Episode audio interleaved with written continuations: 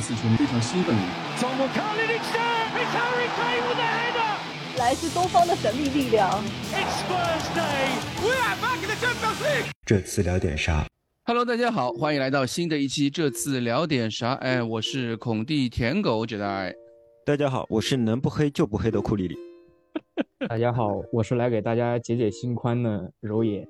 哎呦，欢迎，先欢迎库里里啊！然后库里里好像也也有一阵没来了，好久不见，对对对，好久不见，不知道做法做的怎么样。然后也要欢迎柔野，柔野也很久没来，柔野前阵子其实是打欧冠那场比赛的时候，打一边打比赛一边在跟我聊，哎呦说要上节目，然后跟我说的一堆有的没的，结果 下半场光光速打脸，光速被打脸。对，呃，我们今天聊什么？今天聊呃。当然是肯定还是聊比赛嘛，呃，两场比赛，我们两场比赛正好是一起说一下。第一场比赛是周中那场欧冠啊，踢的不是，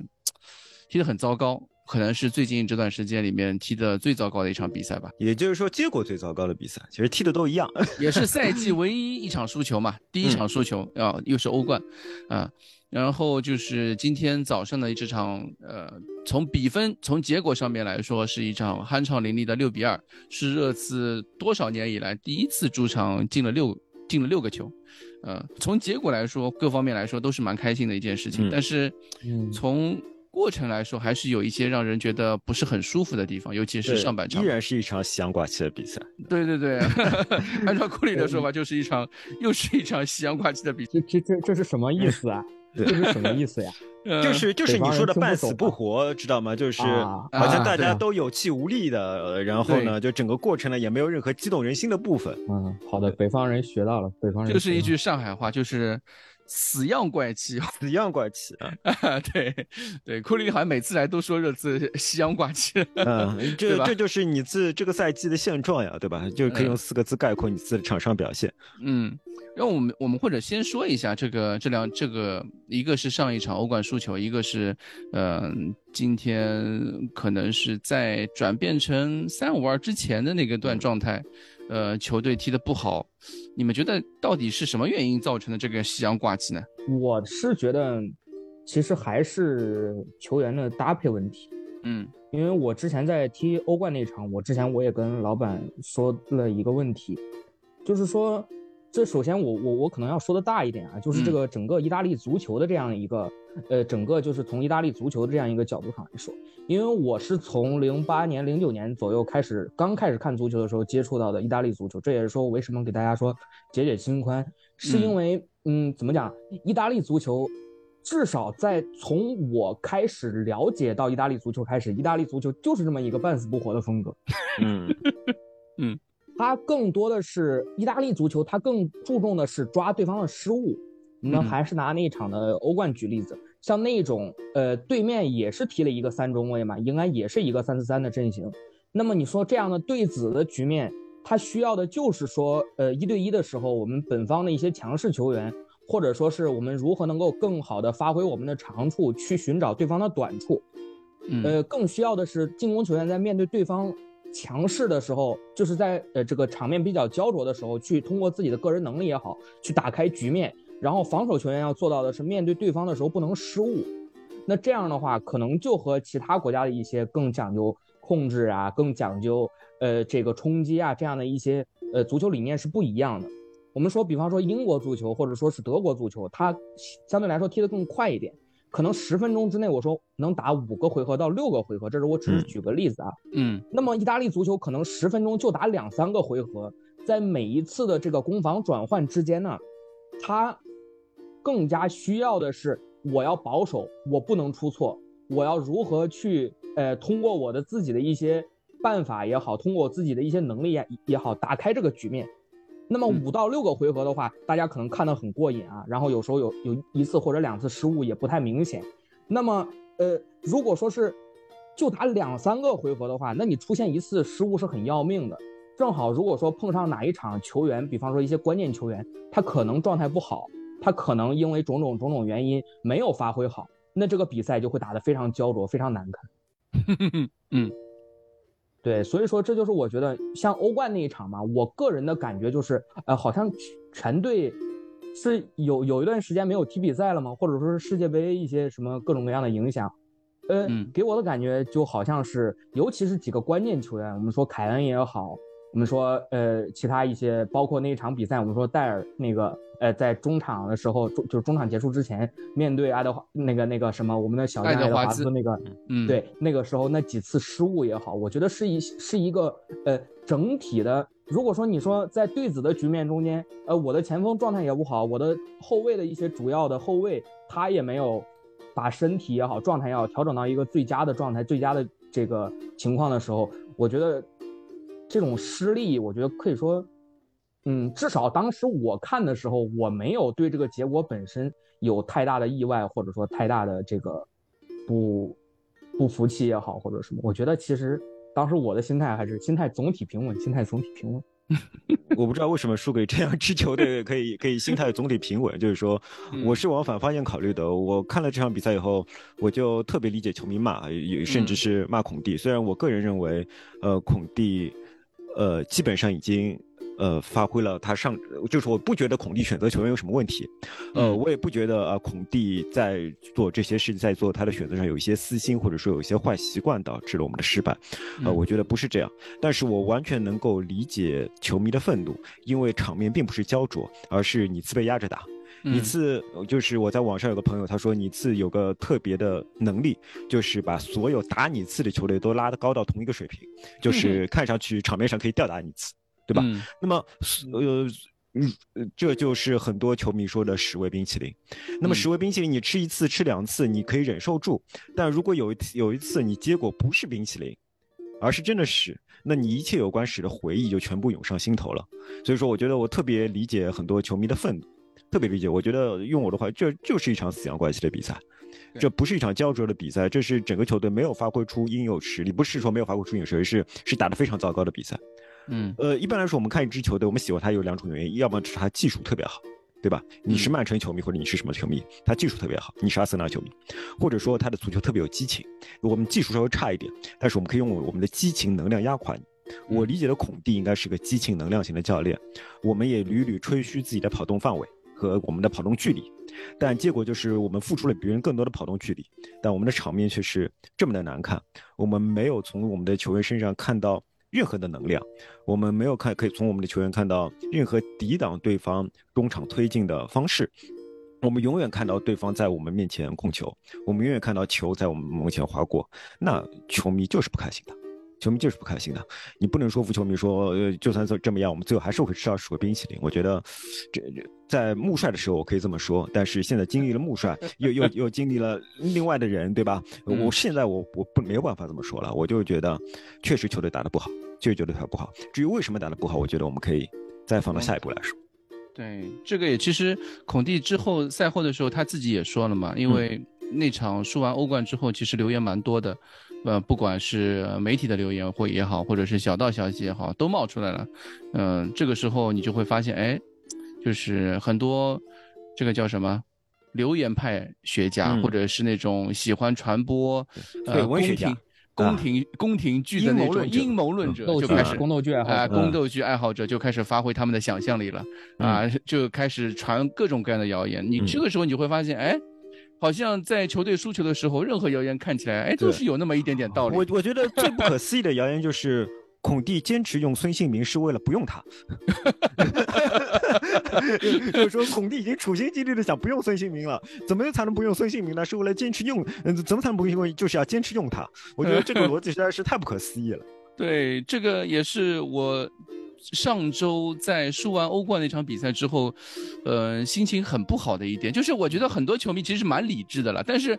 看到那么多流言蜚语的时候，心心态还是会被波动。然后还是会波动，对对，尤其是嗯，可能年像我们这种年纪大一些球迷可能会好一，相对更平稳一些。但是有一些年轻球迷就是很容易被这个撩拨他们的这个心弦，然后把这跟年龄也不一定有关系，对，这个跟心境有关系，对对对对。所以我觉得这个时候其实蛮蛮难过的一件事情，就是哎，你看你看球队输球了啊，什么哪哪哪都是问题，这个其实就是一个包括其实。那天赛后，我记得是邮报吧，《每日邮报》就说到这个问题，就是说孔蒂赛后极其愤怒，然后在更衣室里面吹对球员吹发发脾气啊，然后。第二天，狗尾的还就屁个摇说没有发脾气，对吧？只不过没有说话。我也不懂这这是就这么摇有什么好屁的？然后说第二天其实临时本来因为呃像这种欧冠比赛嘛，第二天回到回到英国之后，一般是会安排下午的训练的。嗯。然后那一天临时安排了早上上午十一点的一个训练，也是作为一个对呃球员们的一个鞭策也好，激励，激励惩罚。我跟你讲，惩罚。对，我觉得更多的是一个惩罚。对，然后过了几天，阿阿莱斯特戈就说了，这个其实都是原先就安排好的。嗯，然后主教练其实根本连更衣室也没回，但是生气是肯定生气的。包括他赛后发布会上面，他也就是自己也也这么说了嘛。嗯，他对这场比赛其实是非常愤怒的。那个愤怒的是点是什么呢？就是尽管球队踢得不好，但球队是有机会的，不是没有机会。他他提到了一个人是埃莫森，他说埃莫森这场比赛其实。呃，或者说埃莫森从赛季开始之初开始就踢的一直都不错，在他的观点里面踢的不错，而那场比赛他埃莫森本来可以进三个球。嗯，但是，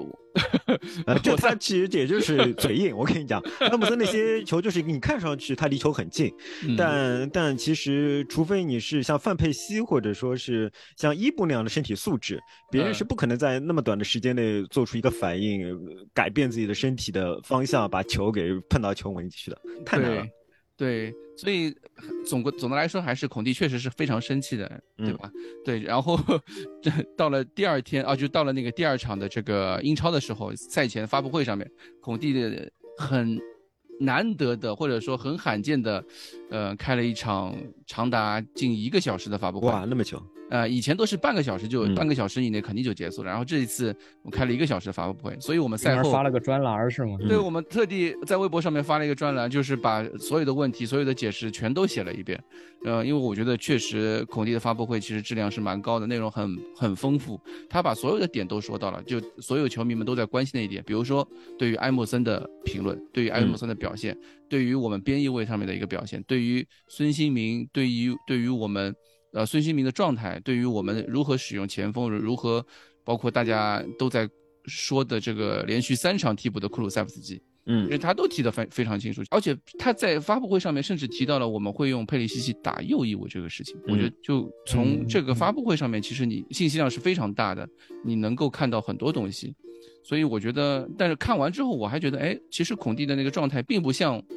就是很多那种宫斗剧，大家想的那么绝望，对吧？对对对，不像那个大家想象那个状态。他没有说出上赛季说出的那些话。对，是的，他的状态还是那种还蛮那个积极的，对，蛮积极的那种，很很非常积极、非常阳光的那个状态，能够和球迷、和球迷也好，和记者也好，去解释所有他内心的一些想法。这个是我觉得特别让我安心的一点。这个也是我对周末那场这场比赛赛前对这场比赛比较有信心的一点，就是嗯，就是孔蒂的赛前发布会给我的那种感受，只是说。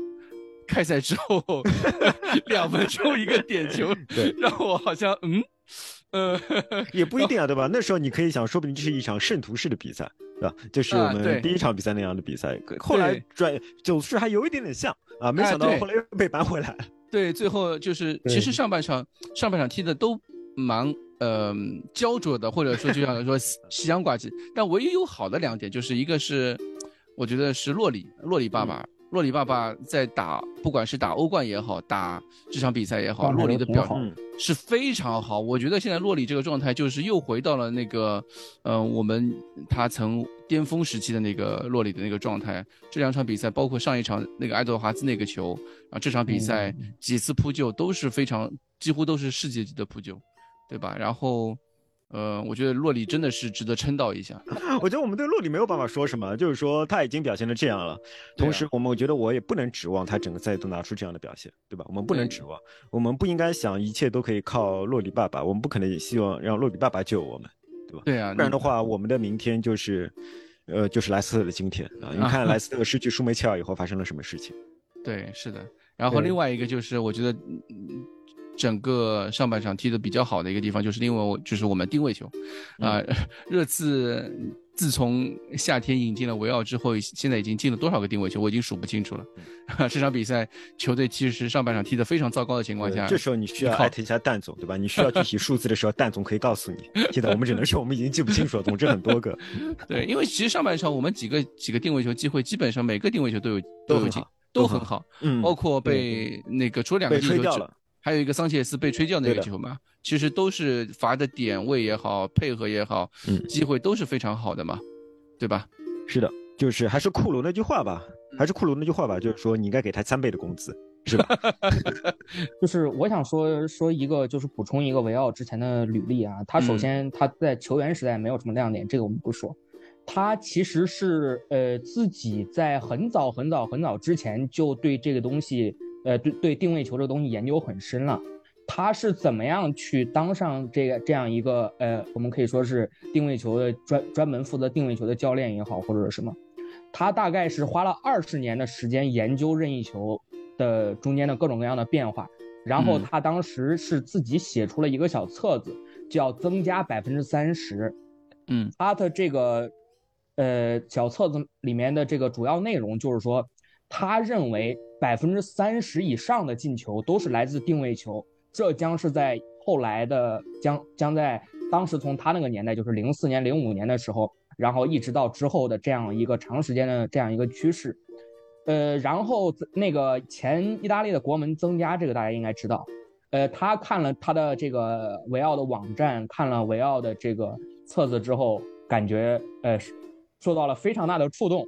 然后在执教卡塔尼亚的时候聘请了维奥，然后那一年是零八年，零八年时候卡塔尼亚在意甲保级，当时我查了一下数据，大概是四十四个进球中间有十七个是定位球得分，嗯，就是说这样这个数据对于一个中下游球队，对于一个呃他这个维奥本身所自己所倡导的增加百分之三十这样一个理论，我觉得是。呃，比较好的能够，他其实已经超过百分之三十了，对吧？四十四个进球里边，十七个是定位球，甚至超过了百分之三十。对，对对对，就是说他的这个东西绝对是有货的，我们可以在将来期待更多更多这样的进球。对，前提是你自有个会开任意球的人。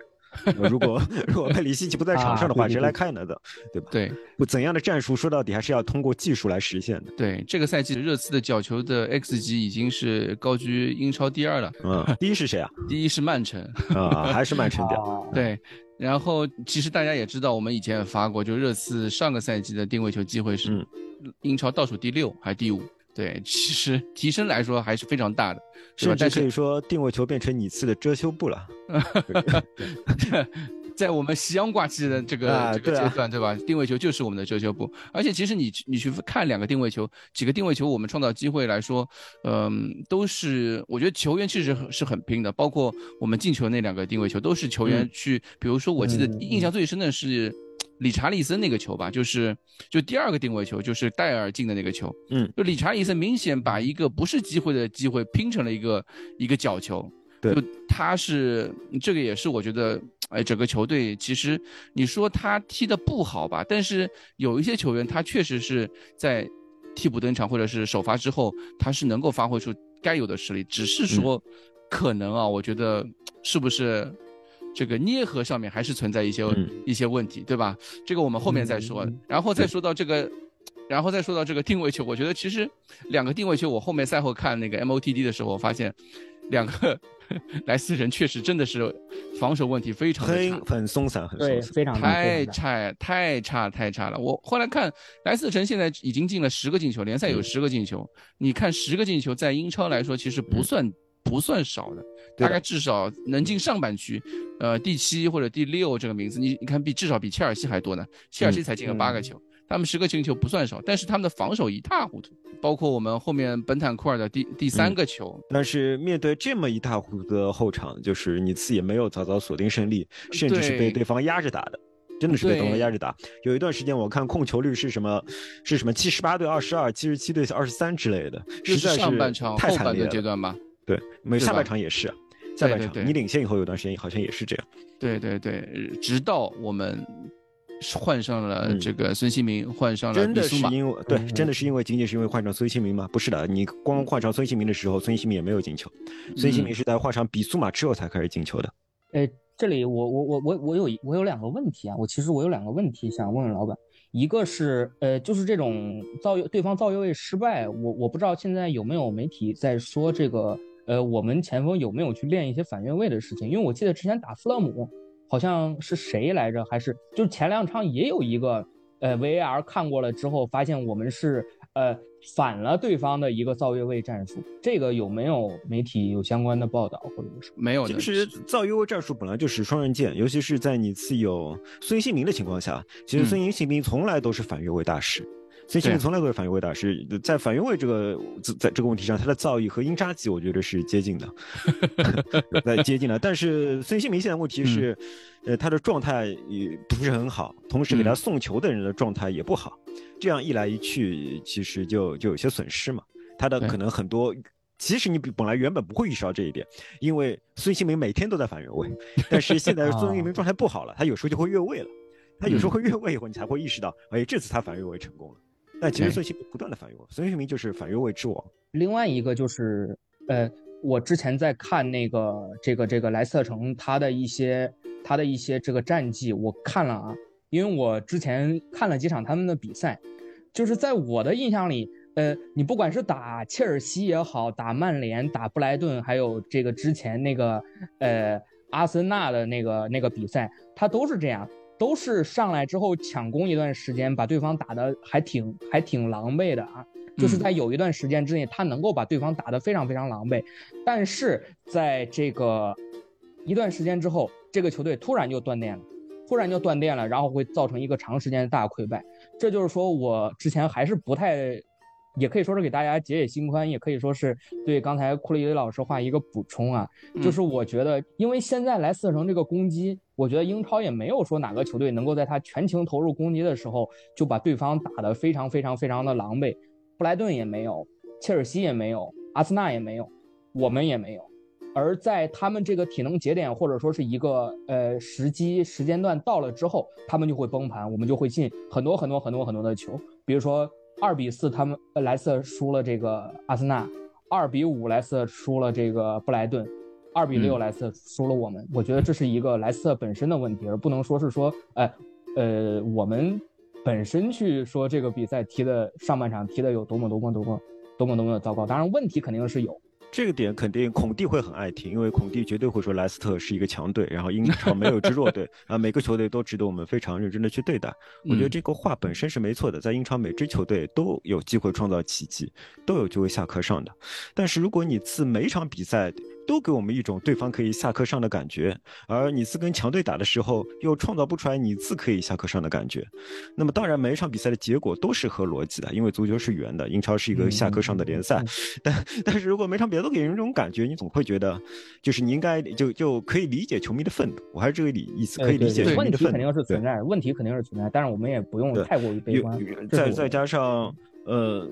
虽然莱斯特是一支进攻有特色的球队，是一支攻强守弱的球队，但真的，你次这场比赛如果没有洛里爸爸，对吧？如果他们把握机会能力再强一点的话，那那就是被打穿了，那就被打穿，输四个也是有可能的。对，其实你看赛后看 X 级两边差不多啊。对对吧？但只是比比分上面不一样，这比分就会说这个最后有迷惑性 啊，比分是有迷惑性。这个孙兴民最后这个状态爆棚，呃，把之前七场比赛、六场比赛不进的球，这场比赛全都进我了，啊，他的 X 级赛后我记得是一点多一点吧，嗯，其实更多的就都是那个最后那个单刀嘛，其实前两个球的那个 X 级分数值都是不高的，机会都不是都不是一个很好的机会嘛，对吧？所以。呃，我们还是说这个孙兴民的话题。这个孙兴民其实之前不进球的时候，我，嗯，包括欧冠输球的那个那个时候，就很多宫斗剧的主角就是孙兴民，对吧？对。我们看到很多很多各种各样的留言，不管是，但其实更多的是国内这边对。这个船的一些，你看到了很多就是介于宫斗和战术想象之间的留言，就是现在留言非常高级啊，他也不说你你的性格跟谁不合，你的脾气跟谁不合，他说的是哎你的战术跟谁不合，对对对对对，有有很多非常奇妙的想象力啊，你跟这个不合，你跟佩里西奇不合，你跟你跟什么凯恩不合，对吧？你会有各种各样奇怪的想象力出现，对，好像全世界都与你为敌啊，全世界都是。怎么样怎么样。嗯这个这个这个时候你就会发现，哎，孙兴民其实，哎，或者说孙兴民的这个粉丝或者说热刺的球迷群基基础已经到的这么要高一个境界了嘛？已经开始，我们热刺托纳姆托特纳姆热刺在中国已经真的变成了一支豪门的那种感受。每次一看，哇，上懂球帝也好，虎扑也好，上百条评论，然后全部都是在说这个事情，啊，热度已经提升到这个程度了吗？我可以啊，就还是还是流量为王嘛，对吧？还是流量为王。嗯对，而且最近我特别看到一个观点，就是说，我不知道是从什么时候开始的啊，或者说这个观点从一开始从哪里哪里出来的，就是说，呃，一个基本观点是说，热刺自从佩里西奇来了之后，呃，佩里西奇占据了左翼位这个嗯位置之后，让空那个孙兴民的这个跑动空间大幅缩小。然后让孙兴民只能去攻击球队的内部，就对手的内部，呃，让他少了一些持球的空间，或者说影响了孙兴民的发挥。我不知道这个留言是从，或者说这个这个言论是从哪里来，但是我这总感觉有那么一点点的不对，嗯因为因为我我去看，我们如果只看数据的话啊，因为他这个数据可能也是从，比如说赛后的一些热图啊，或者从什么地方看出来的。我不看比赛，我只看数据。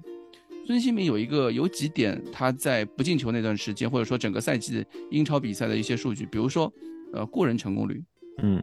孙兴民这个嗯赛季的过人成功率是百分之九，是的，场均非常非常低。场均过人零点一。嗯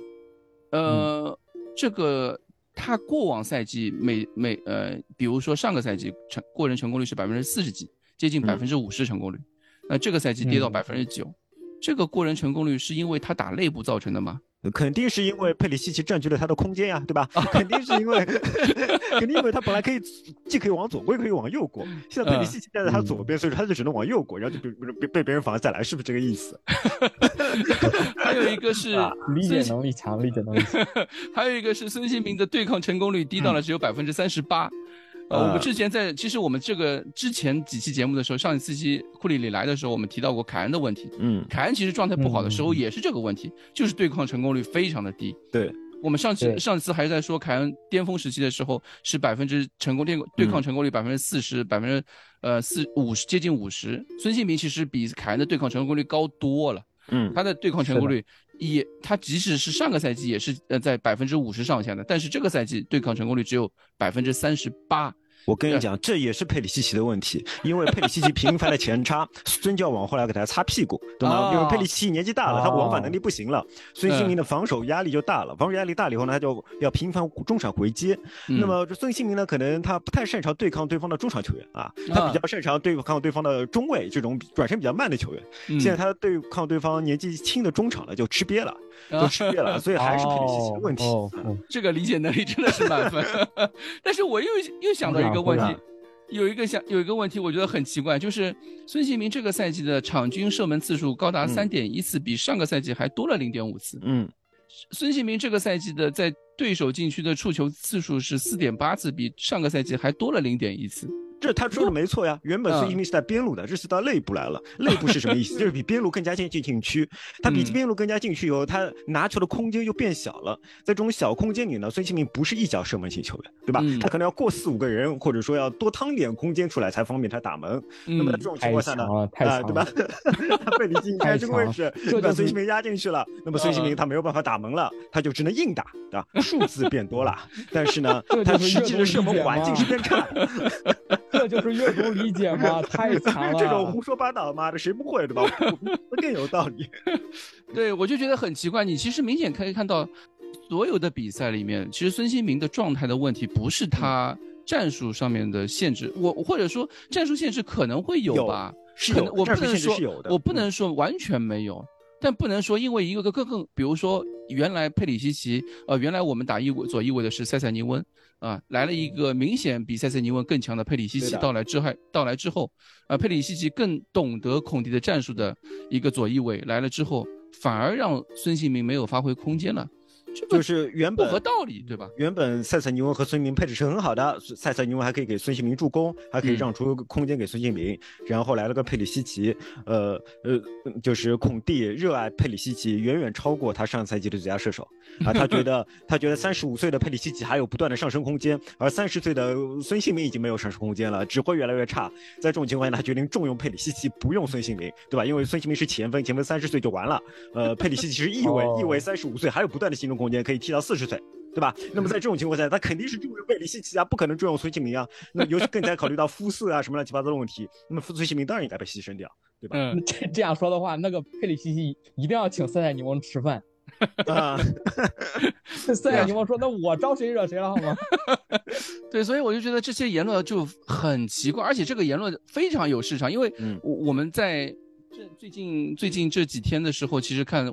社交媒体上面的一些微博评论区，不管是我们的评论区也好，或者是比如说，呃呃，就是陆小镇那边的一个评论区，我也经常会去看。你会看到很多人就是在鼓吹这种观点，哎，因为佩里西奇的到来。不过我觉得陆小镇本人还是非常非常好，就是说他从来不会对。对对对，我只是说，就是很多这种球迷的观点非常的奇怪，我不知道这种因为什么原因导就是导致的，哎，大家都非常偏信于偏爱于这种。你你看一下热刺的，就是过去的出场表，就是佩里西奇不是铁主力，对啊，佩里西不是铁主力，呃，开赛很久一段时间佩里西才打上比赛的，这开始他在养伤什么，根本就踢不上比赛。那段时间孙兴民也没有进球啊，对啊，孙兴民也没有进球，对啊，所以说呃，就是大家你听到一种观点的时候，麻烦自己稍微动脑筋验算一下啊，稍微动脑筋验算一下。对啊，而且孙兴民自己赛后也说了，他其实这个赛季真的是运气非常不好，嗯，或者说自己状态也不是很好。他自己也也提到过，也自己也承认，他觉得自己对自己很失望。他最拿手的射门，其实这个赛季一直没有发挥出来。对，呃，运气也相对不太好。比如说有一个进球算作对手的乌龙球，然后还有两次还是三次的那个越位进球，啊，还有一次还有一次门框，对吧？那个门框那个球。X 级也是占比非常高的，嗯，对吧？这个这个都是对于孙兴民这样一个射门员来说，我们一直说孙兴民其实是一个，啊，就像你刚刚说的，游走在越位线上的英扎吉，对吧？就是 一个韩国英扎吉，一个更有远射能力的英扎吉这种这种这种这种模板，这种战术作用。但是这个赛季他这些表现都没有发挥出来，我这这个我们其实我们之前节目也提到过很多次，他是可能是身体状态。或者确实，一方面身体状态，我觉得到现在还没有调整到最佳；另外一方面，还是我们说的凯恩的关系，就是凯恩本身的状态远远没有到最佳。那么他对他来说非常重要的一个传球的来源就失去了。那么他的这种心情不断恶性循环，再加上战术上是有原因的，他确实承担了比过去更重的回防任务。这也确实是一个事实，是全部的这些东西加在一起，构成了他现在的。现在的一个非常尴尬的现状，那么还好，我们这场比赛希望可以成为他一个可以转换心情的空间吧，对吧？可以成为一个转换心情的契机。因为说实话，他带球还是不是很好，对他完全没有就是之前带球特别利索的感觉。他在进了一个球以后，试图单挑莱斯特的边后卫，但仍然被人家断球断在脚下。呃，后来有几次，呃，后来有别人给他一个球，对吧？是谁给的？我现在都忘记了。呃，他脚步没有调整好，球传的稍微有点靠后，他在直面面对门将的时候，球没有打上，对吧？那个单刀握手，然后最后最后又有一个单刀，他虽然是打进了，但但那个球那个单那个射门不是他的最高水平，嗯，他这个球其实是对方门将碰到了，嗯，碰到了以后仍然就是非常危险的滚弹进了球门，对方门将非常懊恼，以前的孙兴民绝对不会让门将碰到这个球。就是孙兴民还不是仍然不是在他的最佳状态，但是但是希望可以，呃，这个进球可以帮助他在心情上有所释放，可以帮助他回到他的最佳状态。对，三个进球，前两个球，第一个球是右脚的兜弧线，第二个球是左，嗯，第二个球是左脚的兜弧线，两个球都是进的非常漂亮，都是在几乎是同一个区域吧，几乎都算是同一个区域。而且这两个球我估计 X 级会很低的，之前他也有进过这样的球。是的。都不是那种绝对的机会，这就是说，之前上个赛季我们说孙兴民能够最后拿到英超金靴，也和他个人状态实在是太好了有一些关系。我们也不能指望一个球员能够长时间的都拿出那种特别特别好的状态，怎么打怎么有的一个状态。我们要允许球员的状态是有起伏的。是的，对，其实。这场比赛之前，我们呃节操项工作组的时候，本来想翻一篇长文，因为我特别想想要求长文组翻一篇长文，但是这篇长文是什么内容呢？就是孙兴民的状态，就是 The Athletic 的一篇状、嗯一篇文章，说孙兴民的状态到底是一个短暂的滑坡呢，还是一个长期的焦虑？还是还是一个不可逆的什么东西？对对对对对，其实这篇文章里面就其实写说的蛮好的，因为他最后的结论就是孙兴民的进球迟早会到来，或者说嗯他的状态迟早会到来。其实孙兴民的状态其实跟，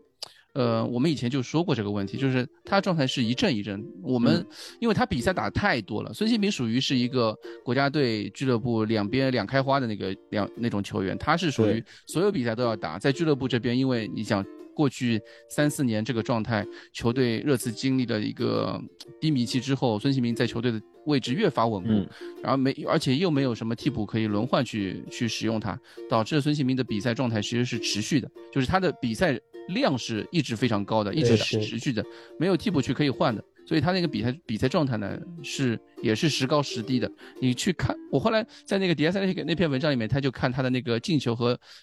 相比 X 级的一个状态，就是嗯进球数字和 X 级的数字的对比。就是能看到你的个人状态。你状态好的话呢，你的进球数量会大于你的 xg；对对对你的状态差的时候呢，进球数量会远远小于你的 xg。对，是的，对的，对的。孙兴民这个状态，其实从一八一九赛季开始，就是我们所说的那个当时巅峰的那个进欧冠决赛那个状嗯赛季开始，他其实就是一个呃，像是一个叫这个叫什么曲线啊，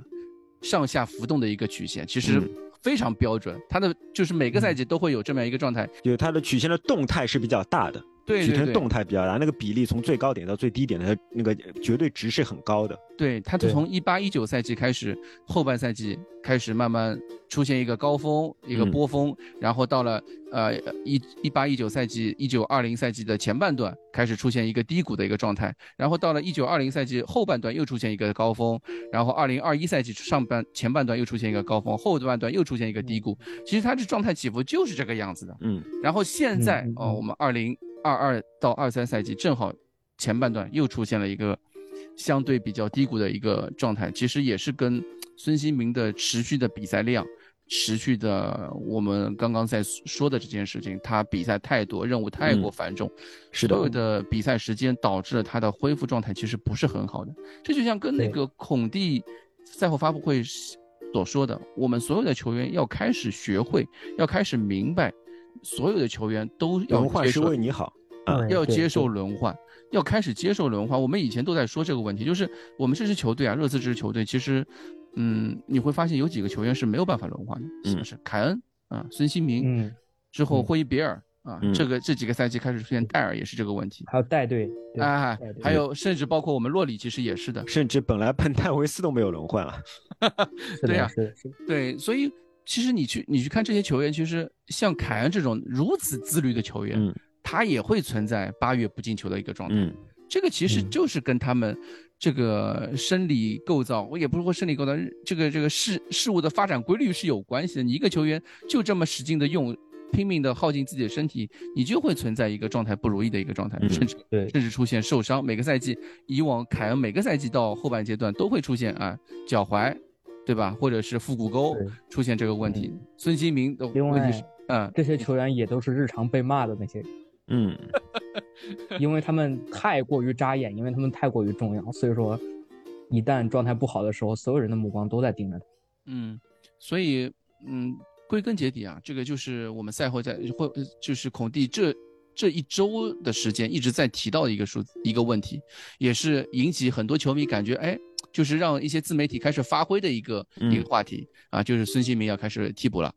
啊，嗯孙兴民要开始轮换了，呃，或者说其实我们也是自媒体。对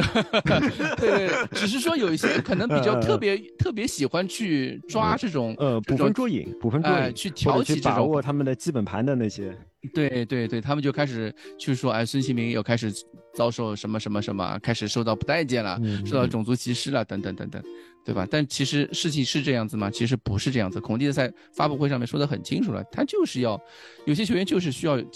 几几乎所有的球员都要开始接受轮换这个概念。嗯，都要接受开始能够做替补啊，然后在替补的后半阶段比赛中某一个时刻替补登场，啊，然后能够改变比赛啊，就像孙兴民这场比赛在做的。对吧？嗯孙孔蒂赛后甚至开玩笑说，如果每场比赛孙兴民替补登场，三十分钟就能完成帽子戏法，他那他以后他会经常这么做，嗯 对吧？这说明这个状这种这种这种做法对于他的状态是更好的一个调整出来的一个。我是觉得这样挺好的，因为看到孙兴民替补的时候，我就有感觉孙兴民或许有机会替补进球。我就想象这时候两拨人都高兴，你知道吗？就不喜欢孙兴民的人也高兴了，因为孙兴民终于替补了；嗯喜欢孙兴民的人也高兴了，因为孙兴民终于进球了。就是这是一个皆大欢喜的、皆大欢喜的事情。对你赛后去看，其实孙兴民进球这件事情，对于整个热刺的，因为前阵子整个球队啊、就是我们热刺的这个社交媒体上面基本上笼罩这股阴云嘛，嗯。呃，什么嗯。吹孙的，或者是喷孙的，或者坚持挺孙的，各种方面的立场。其实你赛后你去看，几乎所有的论调都是一样的，就是大家都还是、大家都还是喜欢孙兴民的。对，还是为孙兴民高兴的。是的，对，孙兴民进球还是对让所有的热刺球迷都感到高兴的，非常非常非常兴奋。我我包括我自己那场那天赛后，就是啊那天不是赛后比赛中孙兴民进球的时候，我自己也是一个人也数度哽咽，对吧？有 泪水在眼眶中打转，你就是这样的人。非常非常兴奋。包括我们看赛后呃那个看那个孙孙兴民直拍那些那些视频，嗯，整个整个热刺托特纳姆热刺大球场所有的球迷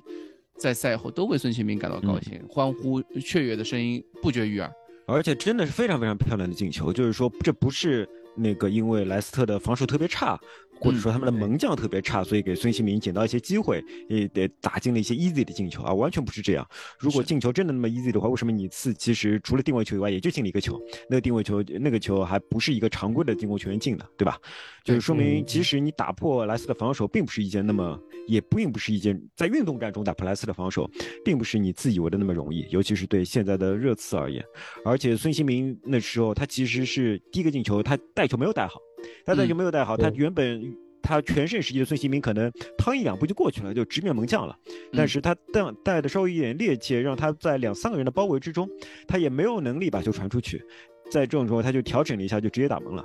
呃，球是从两个后卫的两条腿之间打出去的，就是这真的是球星才能打出的球。这个球我觉得嗯这时候就算舒梅切尔来也不一定能够扑出去的。就算舒梅切尔仍在仍然在支持球队，就要就算洛里在他们球队，也不一定能够扑出去的。包括第二个球也是这样，对吧？对他用左脚，他换成左脚打了一个球，那个球也不也很难扑的，也非常非常难扑。我赛我刚看了一下这两个球的 xg，孙兴民第一脚右脚右脚兜弧线那个球是零点零五，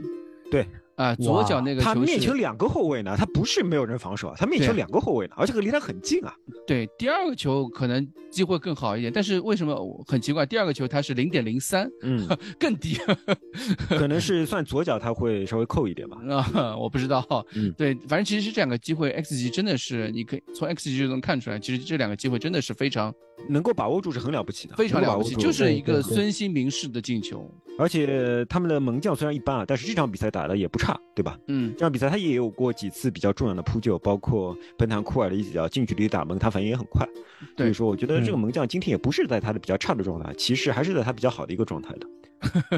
比较好的状态已经这么 比较好的没有传的被进六个 对。我不知道库里里是在吹还是在 嘲讽。这真的，那么你定位球和近距离的那个头球你扑不出去的，嗯，正常人都扑不出去的。就是说，在一定范围内的头球，就是除非他就是正好砸在你身上，不然你就是扑不出去的。对，然后孙除了孙兴民之外，我们就还要说一下，就是那个那次换人嘛，嗯、换上比苏马之后，球队改从三四三改打改打了三五二，呃，嗯。看起来好像呃机会更多了啊，嗯或者说球队打得更流畅了。你们怎么看这样一个辩证？就是我也是就是注意到一个还蛮有趣的现象，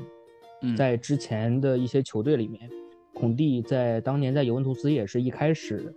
呃，在很长很长很长时间一段时间之内踢得不太好，也是这样半死不活的状态之后，呃，从四二四变阵到了三五二，嗯然后呃，在切尔西的时候，那那个我印象也比较深深嘛，是因为有一场他零比三，呃，输给了阿森纳之后才开始变阵到三四三，呃，他去这个这个之后就开启了一波是十几连胜嘛，然后切尔西就直接冲到第一，最后拿了冠军，呃，然后也是就是我们现在这个战术，呃，可以纵观一下他的这个执教的履历上来说，他一般最长时间打的都是，呃，就是他他一般都是会在一个节点之后，逐渐逐渐逐渐磨合出调试出最适合球队的这样一套战术。那么本赛季大概他使呃使用的频率比较多的就是三个阵型，也是他这个执教生涯中间比较喜欢用的三个阵型，一个是三四三。一个是三五二，一个是四二四，呃，这些方案结合一下我们这个赛季的这些引援，理查利森也好啊，比苏马也好啊，都是为了他这些方案去进行引进的。嗯，那么加呃 改成这个三五二之后呢，更直观的就是他呃这个加上了一个中场嘛，所以说可可可能会有一些人说认为说是呃这个。加上一个三中场，加上推上一个比苏马之后，这个中场的控制力啊什么啊之类的可能会变强，可能能够在呃更长的时间之内控制住皮球，然后给对方的这个防守施加更多或者说是比较比较呃比较大的这个这个压力。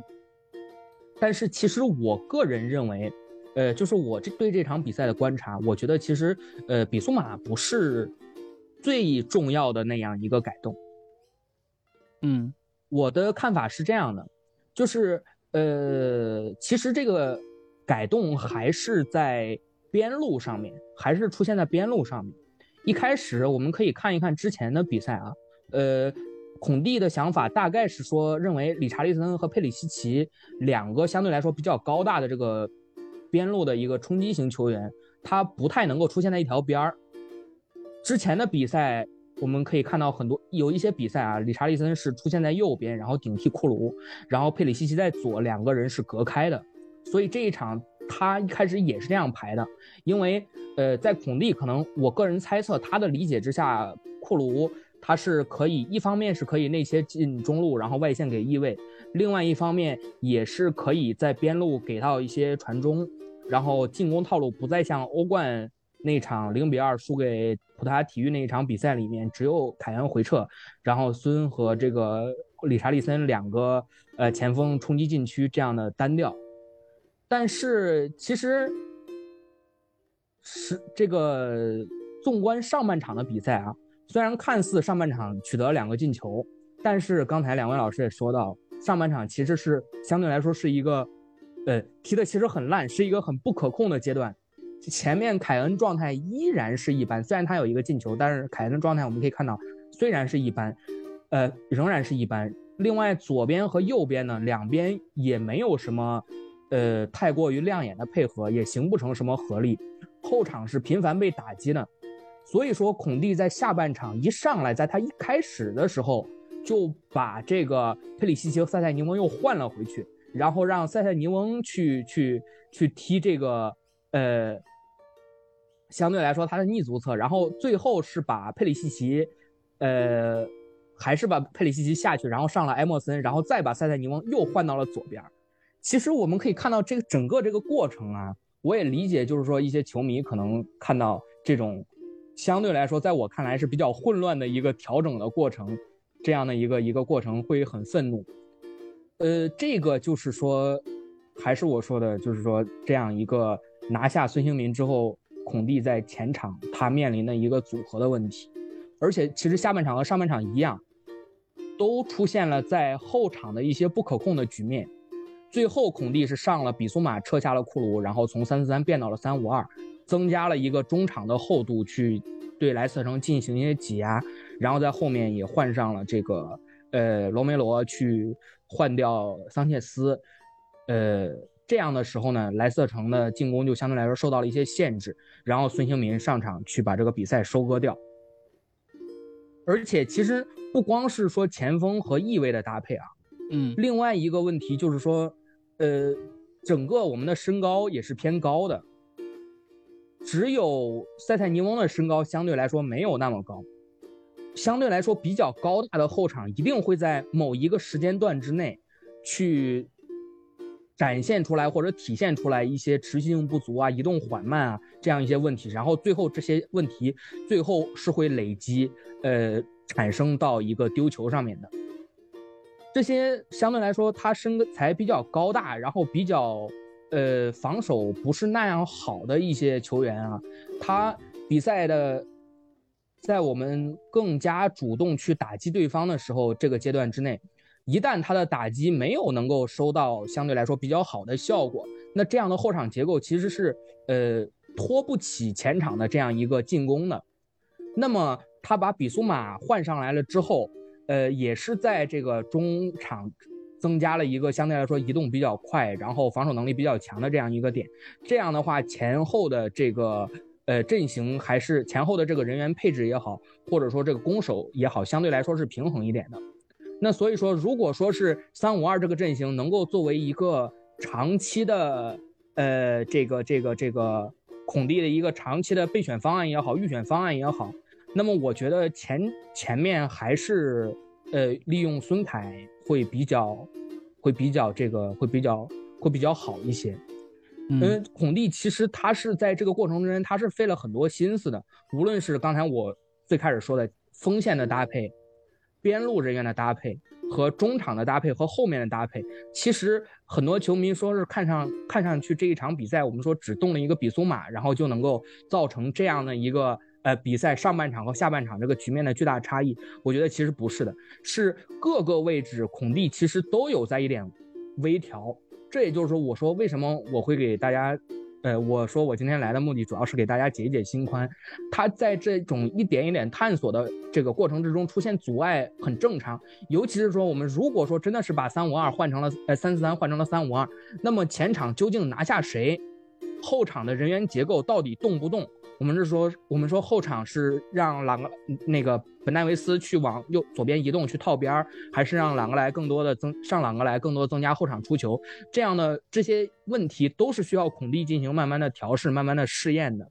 三四三如果说想进一步的向三五二转变，单就这一场来看，这个调整不错，未来还是。但是其实这种不错是建立在莱斯特城本身它已经崩溃，而且我们也做了在这一场中，像我刚才所说，做了很多很多很多微调的这样一个，呃，这样一个，呃，过程之中，未来呢还是需要再进行进一步的观察。所以说，我觉得这一场比赛孔蒂他在几个点上面做的一些调整，呃，是在向好的方向发展。但是球迷也要给耐心，因为这个变革它不是一场两场，或者说一场球两场球拿下一个人换上另一个人，呃，派多派上一个前锋少派上一个前锋这么简单的。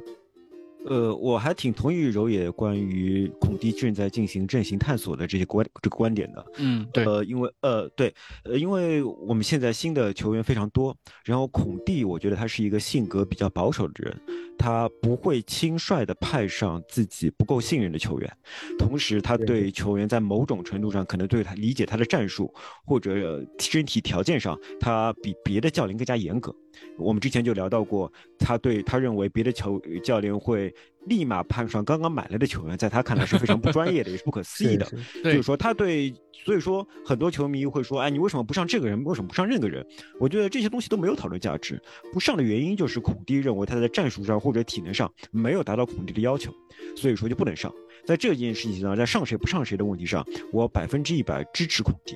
呃，同时我也相信孔蒂买来这些人，孔蒂要留住这些人是有原因的。当他们能够越来越多的球员能够符合孔蒂的战术要求，能够符合孔蒂的呃体能要求，那么孔蒂会使用的球员池就自然而然会越来越大。我们或许会在未来看到更多的轮换，以及看到孔蒂在五人在三人次五人的换人中玩出更多花样，这是我们目前不可能看到的。但是未来我觉得有有可能看到，这是第一点。呃，第二点是，我是三五二的拥趸，我希望孔蒂打三五二很久了。所以说这场比赛他改成三五二以后，我认为不是说，呃，呃，不是说他。他是莱斯特是先崩溃，孔蒂再打三五二的，不是的，是孔蒂先打三五二，莱斯特再被三五二，呃，才被三五二崩溃的。呃呃，当然了，这这里边可能是偶然性的，因为莱斯特是个特别可能是他是一支特别脆弱的球队，他是一触就即溃，你本来就没有触到他，你碰到三五二，你改成三五二以后，你能触到他了，他就崩溃了。但是别的球队可能没有那么软弱，你就算改成三五二，你也不能打他像今天那么顺利，像昨天那么顺利。啊，这是一回事情。但另外一回事情，我是一直认为你次的两个中场受到了很多不应有的指责。虽然我上个赛季一直说我们的两个中场不够强，不是争冠级别的，但是我这个赛季我越来越觉得这两名中场打得越来越好。呃，不管是霍伊比尔还是奔坦库尔，呃，我们热刺有三个人打一直打得非常好，但是却一直受到球迷的诟病，就是戴尔、奔坦库尔和霍伊比尔。霍伊比尔只要有传球失误，大家就说霍伊比尔这种人不能用，怎么还会有传球失误？但是你他妈的看看霍伊比尔的传球数据，对吧？霍伊比尔五次长传全部准确，全场比赛送出两次关键传球，全场比赛几乎是最多的触球，达到了百分之九十一的传球命中率。就是说，你还要谁比霍伊比尔更强？你是要阿宽吗？对吧？托尼克鲁斯吗？你还是要莫德里奇吗？你还是要谁？对吧？能够比霍伊比尔做的更好？不可能有比霍伊比尔做的更好的。然后你再去看奔南库尔，本南库尔我觉得一直在进步，他的侵略性一直在增加。他的那个他留了胡子以后，虽然看上去不太合适，但是感觉到他要想让更加凶悍，对吧？他似乎想感觉上想让对方感觉他自己更加凶悍。他踢的也确实更加凶悍。他这次比赛数据我觉得也非常非常好。你会发现，我们有两个数据非常好的中呃中场，但是我们的中场却屡屡失势。那是为什么？因为绝大多数对对手都是踢二中，都是踢三中场甚至四中场，只有我们是两个中场。你去踢比赛，你自己去踢个小场，你试试看二打三，或者说是二打四是怎么样的感觉，你就能理解霍伊比尔和伯纳库尔是在怎样艰苦的环境下战斗的。嗯，要怎样进入环节战斗的？同时，在这种环节战斗还有什么缺点？就是有很多人花了很大力气去论证什么凯恩为什么不能回撤，必须顶在前面。这，这我就不能说脏话了，对吧？但是你去看到现在问题就是这两个人，因为我们只有二对三，所以说我们必须要靠其他的人回撤。孙兴民啊，库鲁啊，那你必须要靠孙兴民、库鲁和凯恩不断的回撤来背身接球。但我们只有库鲁是比较擅长背身的。就是库鲁他的身形啊也好，他可能对背身比较有感觉。孙兴民和凯恩都是不擅长背身的，但是呢，他们又必须背身，这就造成其实凯恩凯恩其实现在的传球和对抗效率越来越低，就是因为他有很多背身的事情要做，背身的，而且他他要做还做不好，他还做不 好。所以说，整体的我们最好的两名进攻球员孙和凯就一直处于这种状态。孙兴民回防以后呢，他不但做不好，做不好还要被骂，对吧？他拿球想多做一点，想转个身，但这种转身又被断球了，断球就很危险啊！因为你边后卫会根据你的转身的东西来判断他是应该前插还是后撤的，他不有时候不能不前插，但他前插的话，你一个被断球以后，好，马上直接直接打就完了，你就完了。那时候中卫和门将第一个碰你。绝对是要碰你的，这你第一个就是说你不能这么做的。在这种情况下，孙兴民和凯恩确实就很难踢吧，确实就很难踢。所以说呢，我就一直在想，他为什么不能踢三中场？为为什么不能踢三中场？后来在上一场比赛，有记者问了我一样的问题，为什么不踢三中场？呃，孔蒂的回答是因为我们有三到四个特别好的进攻球员，我没有办法割舍，我没有办法割舍。我当时就想，你的你作为一名教练是为了胜利啊，所以说你必须要割舍。对吧？你不能说我我我为了让我最好的进攻球员上场，但上场的结果就是那些进攻球员都没有办法发挥，因为你的中场是站不住的。嗯，你所有的进攻球员都好像是在是在水面上跑步，而不是在这实地上跑步一样，对吧？你的中场球员没有为他们提供一个脚踏实地的后面的平台。在这种情况下，你三三前锋你发挥不出来啊！这现在的三前锋发挥的最好的是是库鲁塞夫斯基啊，但是库鲁不是一个靠一己能力，不是一个靠自己能力能够赢球的球员。库鲁的性格上有一些。不是球星的缺陷，你知道吗？就是说，真正的球星是对队友要球，我他妈就是不给你，这个球就是应该我传的。你经常可以看到这种情况，就是说在右路的内部，就是库鲁有自己，实际库鲁左脚也可以传，右脚也可以传。然后就是埃姆森要球，埃姆森要球，库鲁就给给他了。你给他干嘛呢？你给 埃姆森，埃姆森能干嘛？他又不会传球的。这时候你作为一个球星，应该是假装要传给埃姆森，对吧？然后就是说做一个假动作。骗过对方，给自己创造更多传球空间，或者给埃默森以后释放信号，说埃默森，你这时候我给了你，但是你要把球还给我呀。但是库鲁没有这么做，库鲁就是埃默森要球，好，我就给你，他就他就没有这种球星既自私又承担责任的感觉，他没有。不但他对埃默森这样，他竟然对塞塞尼翁也是这样。塞塞尼翁跑到他这边来，不是这段时间他客串一个右边翼位嘛，对吧？因为为了让佩里西踢的舒服一点嘛，嗯，让他客串一个右边翼位，塞塞尼翁要球。他竟然也给塞塞牛了，你们在那里拿球有什么用啊？你你的传中比这两个人加起来还都好，你把球传给他们干嘛？对吧？但他会传，所以我觉得他在这方面就是他缺乏一种球星应有的自私啊，他缺乏一种球星应有的 ego，就是就是这件事情就是我来做，这件事情包括上赛季你也可以看到他自己空门不打，对吧？让给孙兴民去打，他就他他没有球星应有的 ego，谁是有球星应有的 ego 的？凯恩是有的。对吧？凯恩孙兴民本身也有，对孙兴民也有一点的。凯恩其实本来是，呃，孙兴民上场以后有几个球可以传给孙兴民的，凯恩自己没有传，对吧？他想复制孙兴民一个打法，然后自己没有打好，可能自己状态也不是很好。我就觉得，所以说，呃，现在这条战术，我觉得是，我不是说他一定不行，就是说需要变化，需要变化，你需要在两三套战术里面切换。对，而且那个在这种情况下，我觉得三四三。是一个非不是不是三三三五二是个非常好的结果。三五二还有个优点是你每个中场的工作量减少了。你去看到变成了三五二，变成了呃三五二以后啊，呃本坦库尔把对方的边前卫抢的抢抢的头七荤八素的，对吧？本来这个边前卫在我们这边还蛮活跃的，现在本坦库尔他不需要管两个人了，他只要抢一个人，哇，本坦库尔抢的爽死了。呃，我们其实后来主主要进攻都是靠本坦库尔抢下球以后发动的，所以因为本坦库尔他本来是个兜底的人，他现在可以踢得更加激进。那么谁在兜底呢？其实现在是比比苏马在兜底。对，其实你会看到在三个中场中，其实比苏马站在最后面是不前插的。然后呃，霍伊比尔可以非常自由的前插，或你可经常可以看到霍伊比尔前插。呃，但是呃，本纳库尔呢是一个更加斗士的打法，就是说不断的去侵犯对手，不断的去侵犯对手，不断的去抢球。呃，双方大家就踢得更加更加舒服一点，因为比苏马本来我记得他在那边也是踢三中场的。也是一个三中场的配置，所以说我觉得三中场可能更适合这些人。三中场还有个好处是什么呢？是萨尔和和谁啊？我们那个小将，我现在名字想不起来。萨尔啊，斯基普对，萨尔和基斯基普都都有上场的机会了，因为你踢三中场以后，那两个中场的轮换肯定就更有机会。我个人还挺喜欢塞尔的，我觉得塞尔在虽然呃踢的比赛非常有限，但是我看他友谊赛出场的时候，他有非常明显的想要影响比赛的那种冲动。嗯，他并不是一个我把球拿到我就快传出去，他想给比赛增加点变化，他想在比赛中增加自己的性格和影响力。我挺喜欢塞尔的，我希望能够看到更多塞尔的表现。那么缺点是什么呢？缺点是我觉得，呃，我倒不担心，嗯，我倒不担心库鲁和那个踢出来比赛，我比较担心的是希尔。啊，因为这样的话，希尔基本上就没有机会了。因为你要想到我们还有个卢卡斯嘛，卢卡斯我倒不太担心，一方面卢卡斯重伤，呃，另外一方面卢卡斯反正下个赛季就走了。对吧？对就是说，卢卡斯不是球队的未来，他很重要，但他不是球队的未来。呃，但是希尔是球队的未来。我我对希尔，因为如果我们踢三五二的话，希尔就几乎没有机会踢比赛，除非他也去，除非他也去踢翼位，但翼位也没有他的位置，没有他的位置，没有他的位置。而且希尔，我觉得最近是有进步的，我看他身形有变化，他增重了很多。我还挺希望看到希尔踢比赛的。希尔希尔踢球的性格跟现在场上那些球员都不一样，特点都不一样。我挺希望看到希尔踢比赛。但是如果我们看到三五二的话，就没有机会看到希尔，这是有点可惜的。但总体而言，我觉得三五二必须成为未来的一个选项，并不是说你踢三五二就一定能赢了。就是，但是你必须有变化，就是说你双中场能顶的时候就上双中场，双中场难顶的时候你就上三五二，或者你先踢三五二，如果实在不行了，你要硬拼的话，你再把你再加一点进攻球员上去。我觉得这样可能，我们甚至可以打四二四，对，甚至可以打四二四。对，让本代去靠边，然后派上两个中锋。是的，对，对，就其实这个就是我们今之前一直在说的一点啊，就是球队需要变化。这个变化，呃，不仅仅是比赛中的，也有可也可以是就是比赛战略上面的，包括，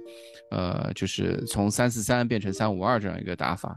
其实我这场比赛换成三五二之后，我也在想这个话题。其实三五二还有一个，刚刚呃库里里没有提到一个好处啊，就是刚刚库里里说很多三五二的好处，我还想到一个好处，就是我们其实库鲁塞夫斯基可以把右翼位替掉，对吧？是的，对吧？这个就我们就原来有的这个埃默森的那个烦恼，就其实就没有了。但是 库鲁的防守没有埃默森坚强，我还是非常喜欢埃默森在己己方半场的表现的。那对这个这个是的斯宾塞有踢过三五二或者三四三吗？他一直是踢这个，他一直是翼位，翼位，他一直是翼位。哦哦，他在诺丁汉森林一直是是踢位翼位的，诺丁汉森林是踢三中卫打法的。有时间也可以上来溜。对，之后我们看那个联赛杯的时候，你应该会更多的看到这些球员的一些机会嘛。嗯，其实孔蒂自己也在说这个话题，就是包括，呃，大家在问，嗯，第一阶段比赛结束了，就国家队比赛日。到了之后，第一阶段比赛结束了，十二就是这些比赛里面会发现球员的轮换不是很多，包括像欧冠那场比赛，我们踢到最后时刻，其实也就换了一个人，嗯，对吧？就是只上了一个，只换了一个孙兴民嘛，上了一个理查利森，对吧？嗯，呃，其实没有什么轮换，就但孔蒂赛后就说了这个话题，包括多赫蒂啊，包括比苏马，包括还有一个谁来着的，是卢卡斯还是谁？就那几个卢卡斯吧，他受伤了呀。嗯，他说的是让我让我想想，他说的是谁啊？一个是一个多赫蒂，一个比苏马，对吧？哦，还有一个斯基普，还有斯基普，对对对。就几个球员其实一直没有上，或者是上的比较少，就是因为，呃，他们的身体状态没有达标，或者说，呃，都是在重伤的一个恢复期，呃，一直没有在没有恢复到一个比较好的一个状态。呃，他自己也在说，国家队比赛之后，他会这这三名球员应该能够慢慢恢复到一个，呃，可以进入他比赛节奏的一个状态水平，那么我们就可以进入他的一个轮换池子啊。这个对，我们还有赢球小分队呢。对吧？林奇啊，不对 对，就说明这些球员其实是在训练中已经进入佳境了，已经进入佳境，对吧？对，这里要解释一下，这个赢球小分队什么意思？就是可能很多球迷没有看到我们发微博吧？不是，不是所有人都看节操像微博的，就是赢球小分队就是打莱斯特这场这场比赛之前，呃，社交媒体上面发了一张图啊，就是我们的赢球尤其就赢球小分队那张图里面全部都是我们的替补球员。对，全部都是基本上没有上过场的人，像是什么坦甘加啊，对，希尔啊，希尔啊，萨尔啊，比苏马，对，还有那个那个是不是也在啊？就是那个边翼位斯宾塞。啊，对，还有斯宾塞，对对，这些这些球员，所以应该是队内的一个什么两三队的分组对抗吧？啊，对对对，嗯，对，这个其实我们一直有的嘛，对，所以我觉得这也是一个很好的一个我们希望看到的一个热刺的一个。我相信未来的池子会越来越大的，我相信未来的池子会越来越大，也希望大家可以体谅目前孔蒂他的性格就是这样，他需要他认为这名球员百分之一百充分获得他的信任了，他才会让他们上场。另外，另外我补我再补充一点，另外我再补充一点。就是关于孔蒂他对一些球员的使用的一些偏好。其实现在我们的这个首发阵容，刚才我也说说说到了，就是这个他的整体身高是相对来说比较偏高的，偏高的。那么孔蒂如果说是相对来说注重前场对抗的话呢，像。一些中前场的球员，他们如果说身高过于高的话，这些高大球员的身体压力是比较大的。如果说我们可以在中场真的加上像比苏马呀、萨尔呀这样一米八出点头，不是特别高，也不是特别低，有对抗也有一定技术的这样球员的话，我们是可以把一些高大球员分隔开，然后让他们包括后场，呃，一些像这个本戴维斯这样的球员，我们需要一些这样相对来说。脚底下有一些技术，然后身高没有那么高，相对来说比较灵活的球员，去把高大球员分隔开，去减轻他们的身体压力。这样的轮换，一方面不仅仅体现在轮换上，另外一方面呢，在场上，他们所，呃，他们所受到的压力也好，他们的消耗的身体负荷也好，都会去进行一些降低。这个也是三五二的一个优势，我觉得。嗯嗯，就我们希望看到的就是球队的。轮换做得越来越好，我们希望看到的是不是上赛季最后，呃后半阶段那个状态，就是打明牌啊。我们不希望球队打明牌，球队在这个夏天做了那么多引援之后，球我们希望，呃孔蒂能够把这些牌都用上，而且我们相信这些牌其实是有一定实力的啊。尽管孔蒂自己也说，比如说像斯宾塞是俱乐部的引援，那我还是希望，啊，即便是俱乐部，但孔蒂也说斯宾塞是一名未来有希望的球员，对吧？对呀，对呀，对呀，对呀。对啊，所以我希望就是，嗯，接下来国家队比赛了之后，呃，打完北伦敦德比啊，或者说这连续打十二场那个一周双赛的这个一个阶段的比赛，我们能够看到更多的球员能够发挥出来，因为只有更多的球员站出来了，啊，整支球队的轮换才能有保障啊，整支球队的轮换才能做出保有保障，然后状态身体状态才能有保障，这个才是我们更想看到的。对，还有一点是，我觉得之前柔也说的是非常好的，就是说，无论你怎么认为热刺最近的比赛多么的死阳怪气，热刺仍然拿下了绝大多数的积分，我们仍然拿下了绝大多数的积分。这作为一支死羊怪的气息的球队，我们真的真的我们战绩太好了，我们战绩太好了。所以说，我觉得这里面意大利足球就是五个字：意大利足球。我不认为死羊怪气的足球是热刺的目标，或者说是我们就要踢出这样的足球，我觉得绝对不是的。孔蒂绝对会为。至少他希望我们带来更加有激情的，或者说是更加有观赏性的足球。但但目前为止，呃，球队能够在死阳状态的呃死阳怪气的状态中，仍然不断获得积分，也是非常重要的，也是一件非常重要的事情。对，是的。好的，我们今天也聊了很多啊，我觉得，嗯，六比二这场比赛这样的结果是值得高兴的。呃，包括孙兴民，呃破荒，连续八场比赛七场比赛不进球，破荒了之后，呃是值得我们球迷开心的。但是存在问题还是很多，我们也希望，呃国家队比赛了之后啊，球队能够继续持续这样的一个状态。希望这场比赛会成为热刺本赛季的一个重新开始吧，对吧？嗯不管是孙对孙兴民也好，还是对热刺来也好，还是对呃孔蒂也好，还是对我们的战术来说，都是一个重新开始，就是希望。对，好的，我们